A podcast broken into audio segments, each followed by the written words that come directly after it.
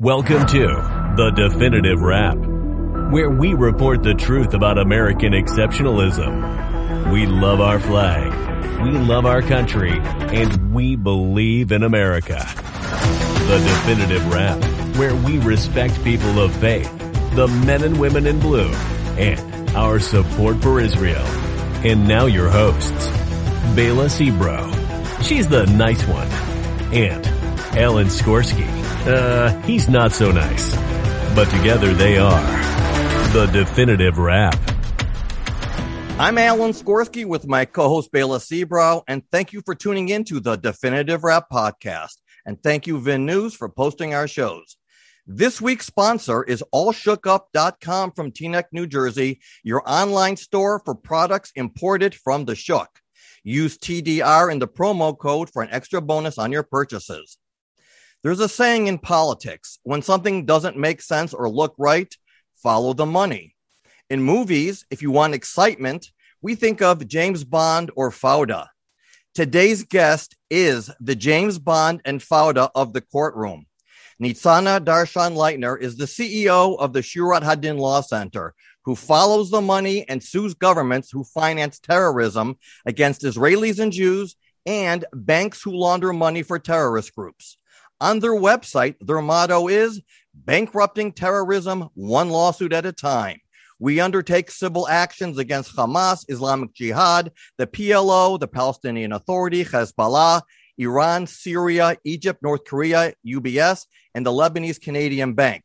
The cases being tried in Israeli, American, Canadian, and European jurisdictions allow the victims of terrorism to fight back.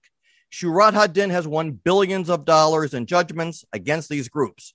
In her fantastic book titled Harpoon, Inside the Covert War Against Terrorism's Money Masters, Nitsana gives vivid details about how the Mossad, led by Meir Dagan, were able to trace the funds used by terror groups like Hezbollah and the brilliant executions of these operations. Today, we will discuss these and other major cases taken on by Shurat Hadin. Bela? Thank you, Alan. Today's guest represents an organization that follows the verse in the Torah, Tzedek, Tzedek, Tirdov, Laman Tichya. Justice, justice shall, shall you pursue so that you may live.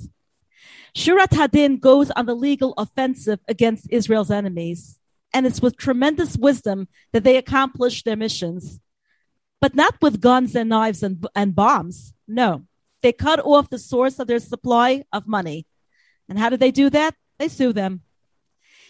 In recent news, anti-Israel rapper Tamer Nafar, who spread anti-Israel messages, including comparing Israel to Nazis, was removed from government campaign after Shurat Hadin went to task demanding that he be removed on the basis that he is committing a civil injustice.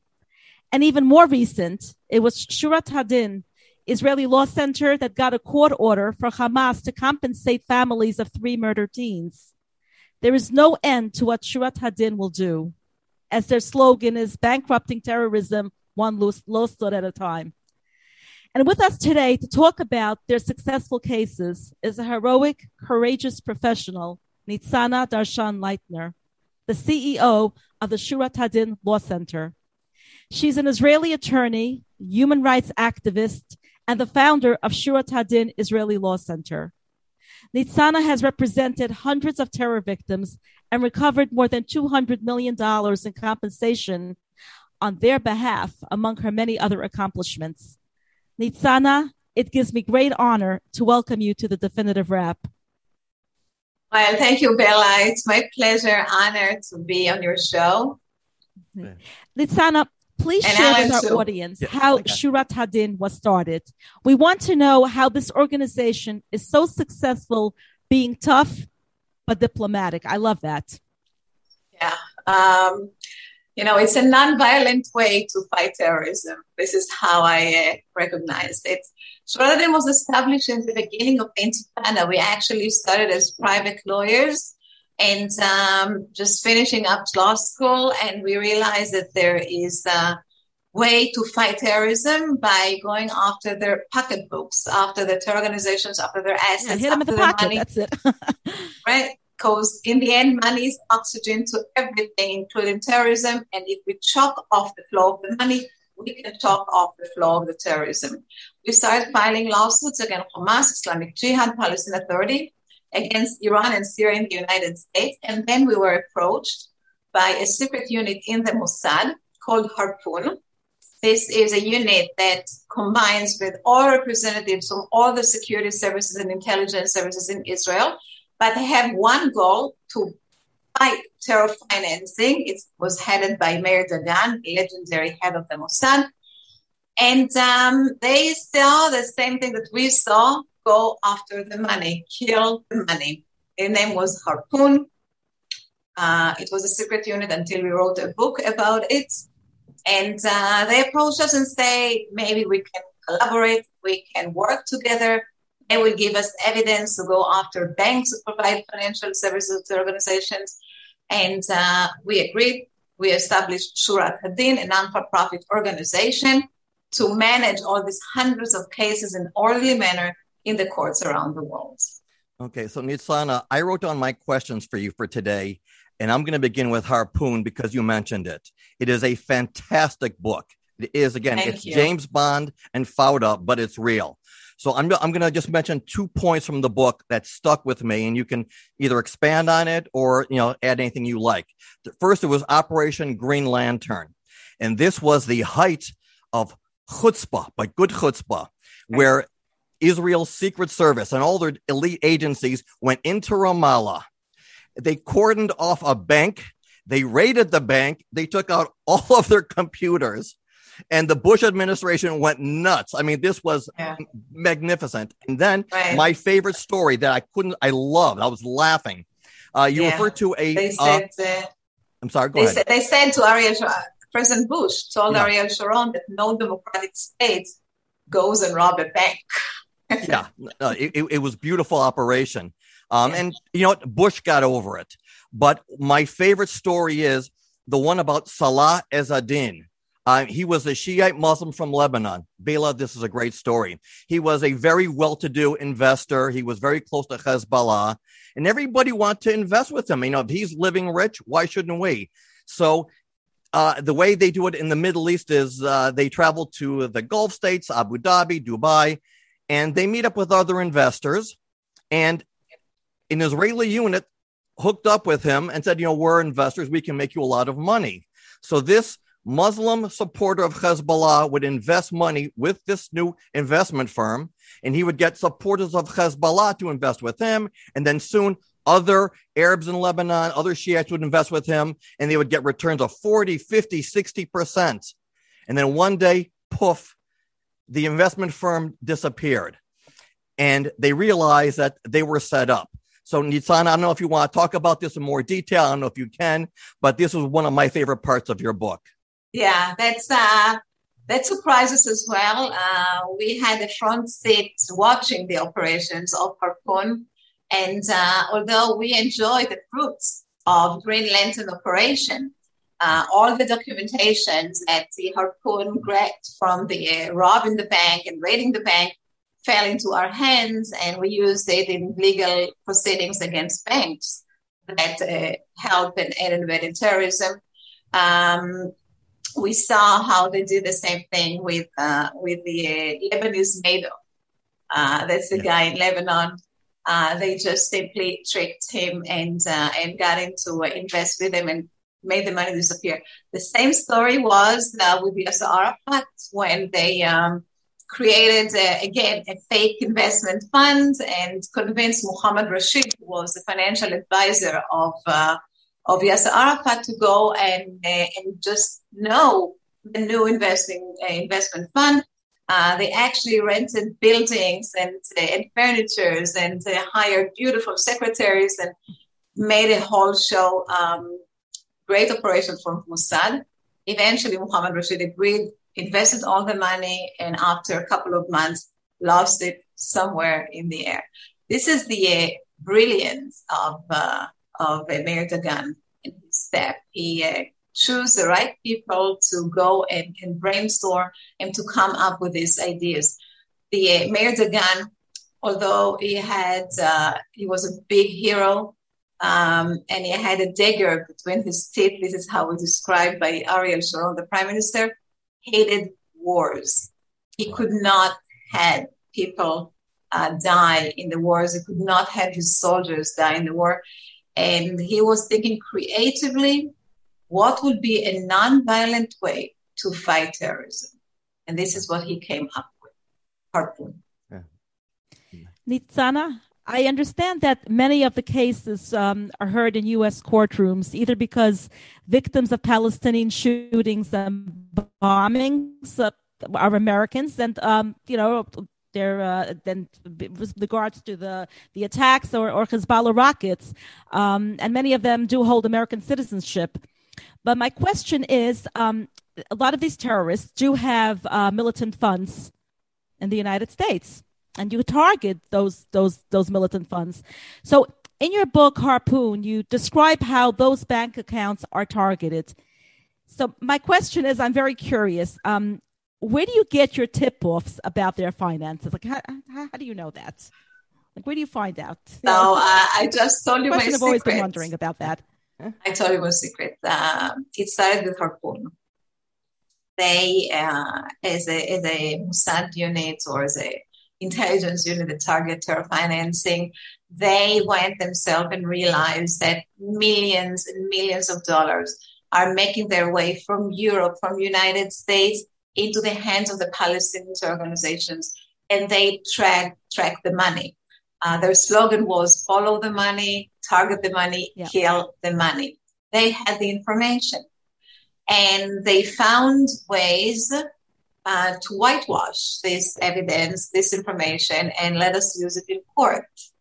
Sometimes it was simply documents that they target. Sometimes it was testimonials of uh, Mossad agents that uh, literally went to the banks, warned them before uh, that they, they are uh, helping, aiding and abetting organizations, uh, and even told them you know, that in the end they might find themselves in court being sued by terror victims. Um, sometimes this warning put an end to the uh, accounts that this bank held. Sometimes it did not, and the bank found themselves in the bench in court being sued by terror organizations, by terror victims for hundreds of millions of dollars. Okay, Nitsana, I want to bring up uh, a recent case, Ben and Jerry's. Um, it was very big news here, and then it kind of faded away. Uh, there are boycotts. Um, and then you said, you know what? If you're going to boycott Israel, then we're just going to go after your trademark. Now, there's something else I want to bring up. Uh, I don't know if you saw this because it just went viral. Ben and Jerry just sat down for an interview. And uh, they were asked, okay, so you're boycotting parts of Israel and you're proud Jews, blah, blah, blah. Um, but you're doing this out of principle. So let me ask you, the interviewer says, uh, if you're acting on principle, then why are you selling to Texas and Georgia, where um, you know they're anti-abortion, they're pro-voting, and they just have to like a couple of idiots. Now, here's yeah. my question: In Israel, you have Palestinian Media Watch, Itamar Marcus, who has everything. I would, and, and I was going to do this, I just didn't do it. I would love to tell, uh, go to Unilever and say, okay, you're principled people here is everything that we have in the Palestinian Authority. They have said they consider all of Israel occupied Palestine, but you support them. We have thousands of videos of children in kindergarten singing about the gloriousness of becoming martyrs. This is who you're, and there's a whole list. And not once, because Itamar always says when he goes to Europe or he goes to the US Congress and he shows them the information, they're all, you know, aghast. Why is this information never used to confront people like them or Unilever. Unilever would be more embarrassed. Ben and Jerry's, they're probably, they have no shame because they're always smoking pot. But certainly against a company like Unilever, this would certainly shame them. Right. So we put this information in front of Unilever. We told them about this hypocrisy.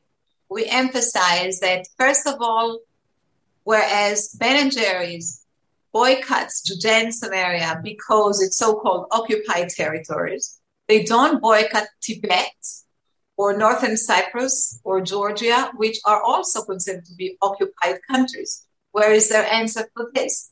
How come they choose to go against the Jews and not against the Indians or the Turkish or the Kurds in other countries? Isn't it pure anti Semitism? Unilever answer was not, we are not anti Semites. But you touch upon a very great point, and this is Shurat Hadin did on this matter as well. The Palestinian Authority violates human rights consistently on a, on a daily basis. They use these children as human shields. They use them as sol- soldiers. They use them to go on the fence. They use them, um, uh, eh, they train them. They give them weapons. They teach them how to kill just in three years old, five years old teenagers, really, really young. Not only that, they violate women's rights. They violate animal rights. They violate LGBT rights. What about all that? Shurat Hadin came up with reports and we spread it all over the world documenting how the Palestinian Authority uh, eh, violates this right. But if you really ask for a sincere answer and you bring this up with Ben and Jerry's, you will find the same answer, the same bland surprise um, that they did in the interview. That's a very interesting question. Let me think about it. Nitsana, um, I understand that Shurat Hadin defends against war crime allegations. Can you tell us about that, please? It's it's been making the news headlines. Yeah, the uh, Palestinian Authority found a new era that uh, they can fight Israel on, which is the International Criminal Court, indicting Israel uh, for war crimes, indicting IDF soldiers for war crimes, their allegations are uh, mainly two. One is the IDF soldiers are using excessive force against the Palestinians in their different operations. And the other one is the settlements, which is a breach of international law. Israel cannot build houses in occupied territories. Israel is not a member in the court. they are not going to participate in this proceeding. Israel will not defend itself before the International Criminal Court for the simple reason that Israel knows it's a mock court, it's a political court. Uh, there is no uh, intention to really dive into this issue uh, and uh, fairly judge Israel or the Palestinian Authority. We already see it from their decision to go into this conflict, which they lack any jurisdiction. Palestinian Authority is not a state. Israel is not a member. They have zero jurisdiction to go in, and yet they decided to uh, take this investigation and run with it. Um, so, yet there is a, a, need to represent Israel's cause in the court, and this is where Shurat Hadin comes in. We are um, coming on behalf of victims two kinds of victims. One is the terror victims. We uh, uh, come and allege that the Palestinian Authority is actually inciting to terrorism. Uh, they have the policy of pay to slay, where they pay awards for committing acts of terrorism against innocent people. They pay them money. They pay stipends to the families of the suicide bombers. They are endorsing terrorism, which is a violation of international law. Right. And the other type of victims are those who, can, who was living in Judea and Samaria, in the Gush Etzion area, in the old city prior to 1948, were departed from their houses, expelled from their houses when Jordan took over this uh, part of Israel, the territories, the West Bank, and came back after 67 when Israel took over uh, control again. These victims, their rights will be violated if the court will rule that their houses actually belong to a Palestinian state or part of the Palestinian state. Being representing uh, victims, we have a right to take part in the legal proceedings in the court. And um, we're waiting for the new prosecutor that just took, uh, went into office a couple of months ago to decide whether he continues with this fruitless uh, uh, uh, investigation, which really has zero basis to continue. Now, Nitsana, I read that you are going after Facebook and other social media for allowing their platforms to be used for hate speech. So I remember a few years ago, I don't know if it was you, but it was an organization in Israel who posted an anti-Israel and an anti-Palestinian car- Right. It was cartoon. us. It was duplicate. It was, it was you. Yeah. Brilliant. Yeah, it was, and it was uh, side by side the exact same thing. Only Yeah, it was two pages. One Yeah. calls to call to kill Palestinians, one call to kill Israelis. Uh, we posted the exact same Right. phrases, the exact same images, just with one difference. One's against Israelis, the other one against Palestinians. And then we asked Facebook to take down both pages. Facebook immediately took down the page that called to kill Palestinians. They sent us a fair message saying that this page violates their community standards, of course. but they left the Israeli page standing, saying that the page does not violate their community, community standards. Yeah. Hypocrisy, we mentioned. We mentioned. Okay. Yeah. Nisana, it's very disturbing how uh, I think we're frozen here. No, no, you're good. Okay. Okay. Um, Nitsana, it's very disturbing how social media platforms uh, seem to be. It almost seems as though they're they're on the side of terrorists, where um, they allow an, anti anti Israel remarks, um, but yet if anything is said with regards to anti terrorism, people get thrown off. So my question is, um, how do you litigate with social media platforms for not deleting accounts of terrorists? And what is it that you can do or are doing to make sure that everything is fair? You know, people, if people want to talk, then everybody can talk. Or if one has to be quiet, the other one has to be quiet. Yeah. Um, we file lawsuits against Facebook, against Twitter, and against Google uh, in the federal courts in United States. The uh, basis for this lawsuit is a law in the United States named Anti-Terrorism Act.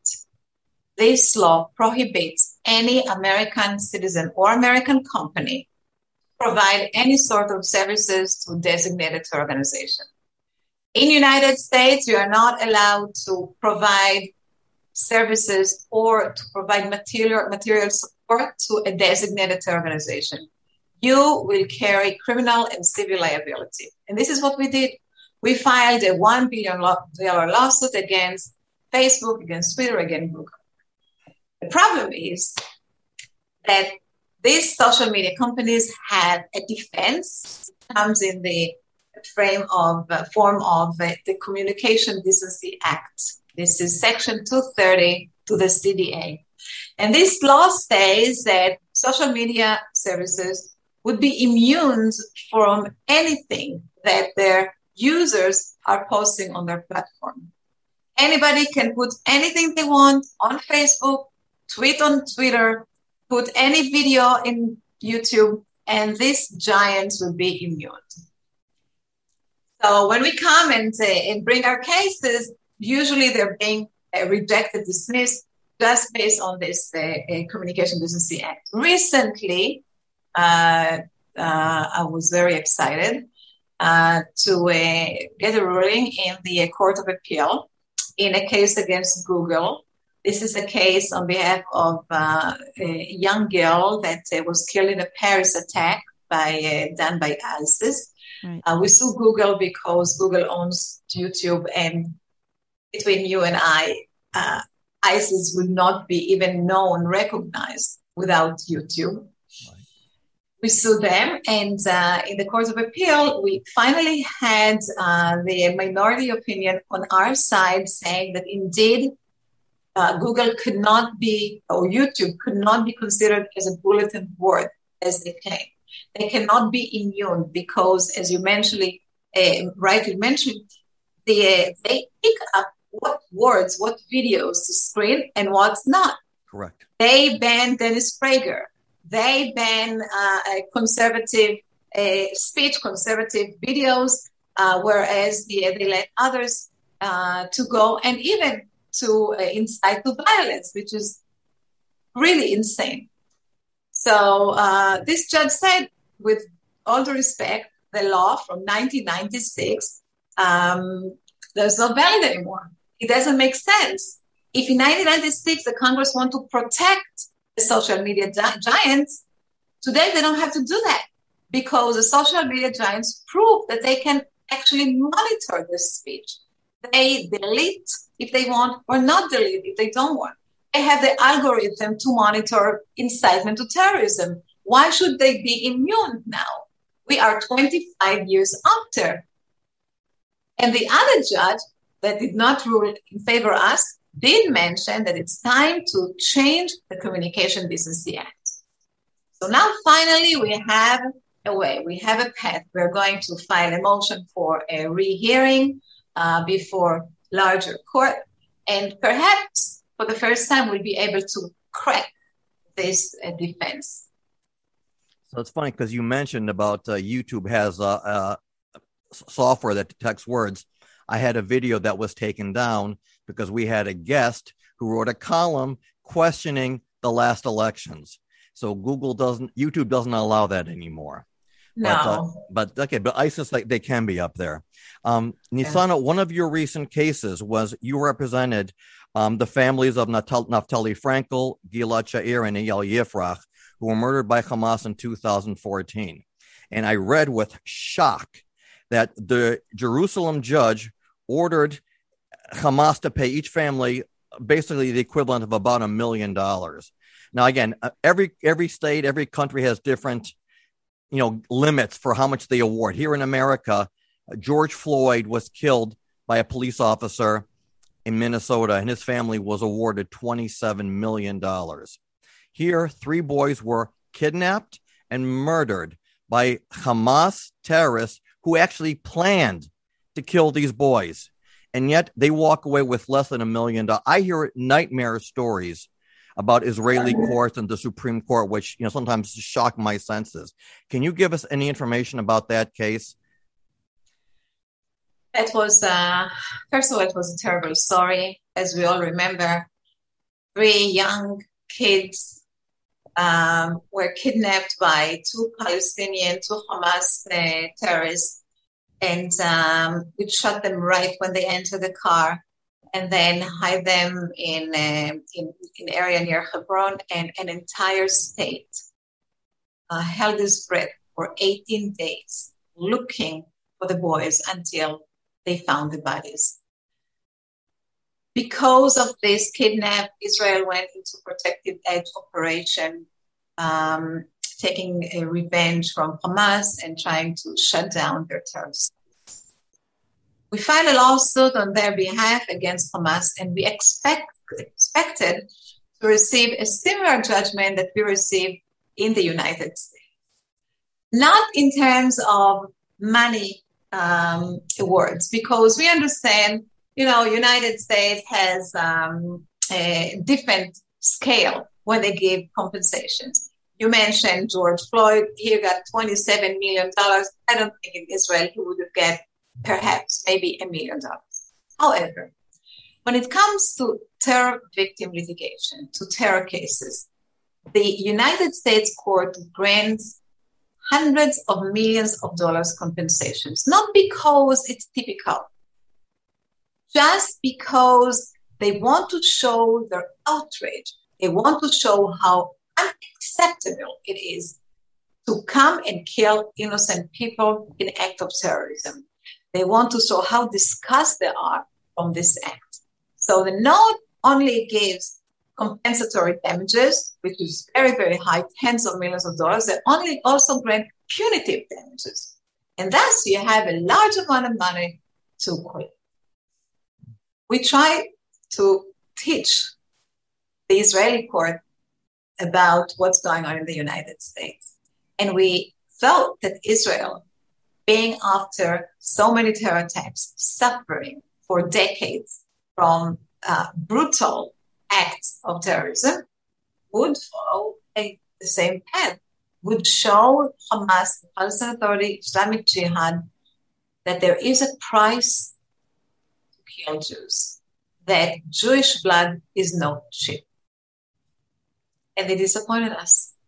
Unfortunately, the Supreme Court um, came down with a decision, not in our case, in a previous case, giving a different tag of price to people that were killed in terror attacks. And as you mentioned, it comes to less than million dollars per family.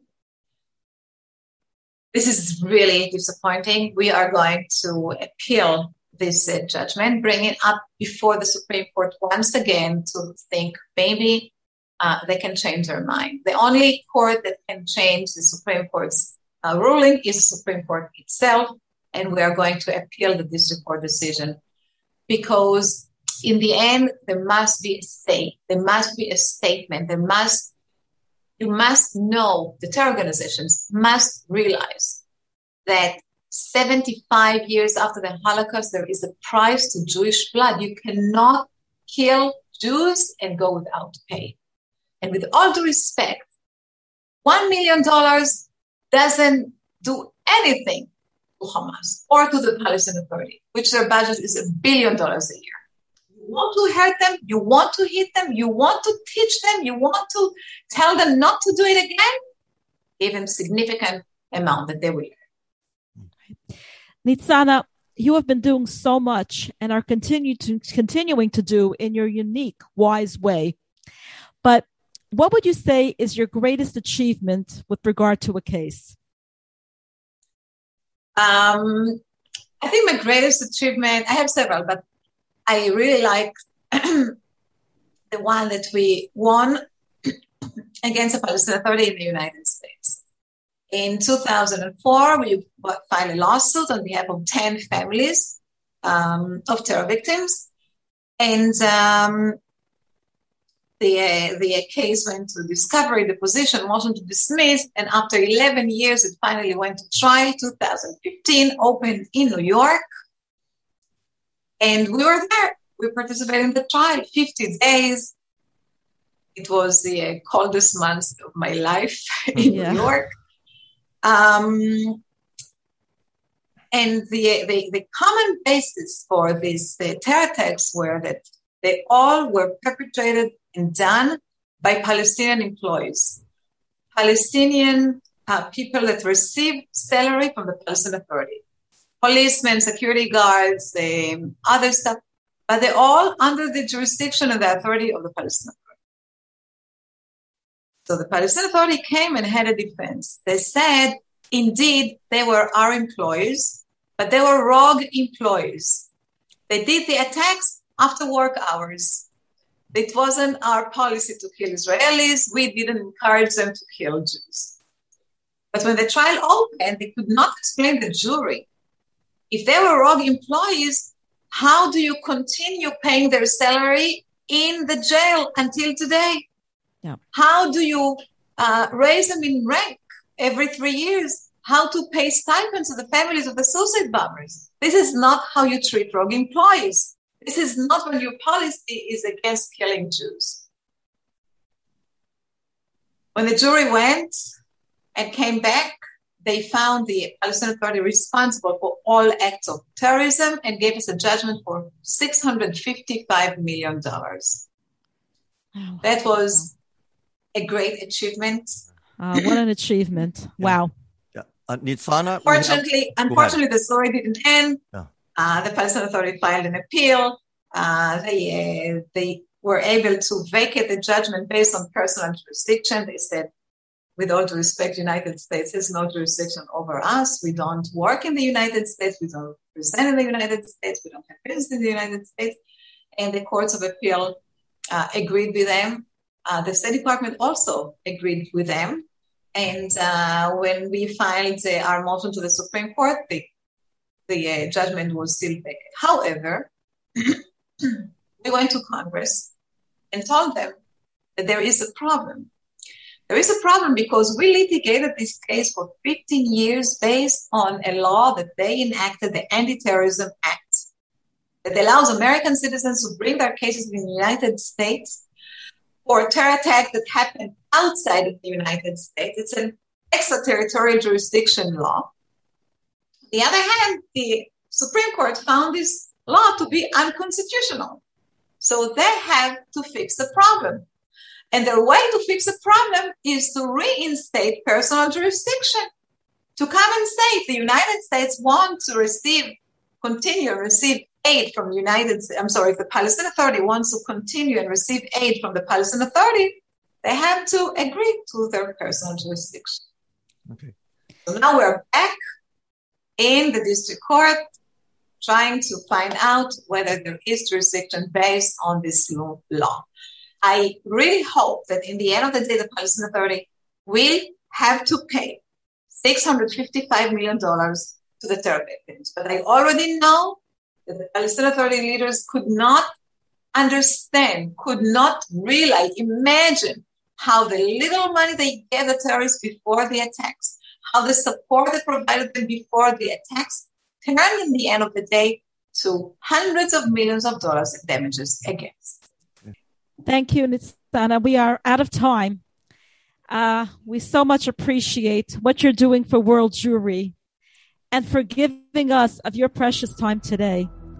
Thank you to vinnews.com for hosting our show, and we thank our audience for tuning in. Well, thank you, Bella. Thank you, Alan. It was a pleasure. Thank you very much. Thanks for listening to The Definitive Wrap with your hosts, Bela Sebro and Alan Skorsky. Be sure to tell your family and friends they also can listen to The Definitive Wrap on Apple Music, Spotify, Google Play, and your favorite streaming service. See you next time on The Definitive Wrap.